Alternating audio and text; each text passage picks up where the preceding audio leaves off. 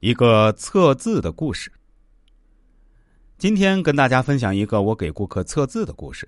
话说我这里除了看面相、风水这些常规服务之外啊，也还有测字、解梦、择日这些服务哦。今天下午有一个顾客是一位女士哈，来测字问感情。她问我测个什么字比较好，我说还是增加点随机性吧，你测你的姓吧。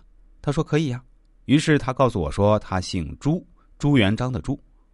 我说，朱字里面包含一个未字，而未字有两层意思，第一层是未来的意思，第二层是没有的意思。这说明你可能快有婚事到了，而且对方不是你真正喜欢的人。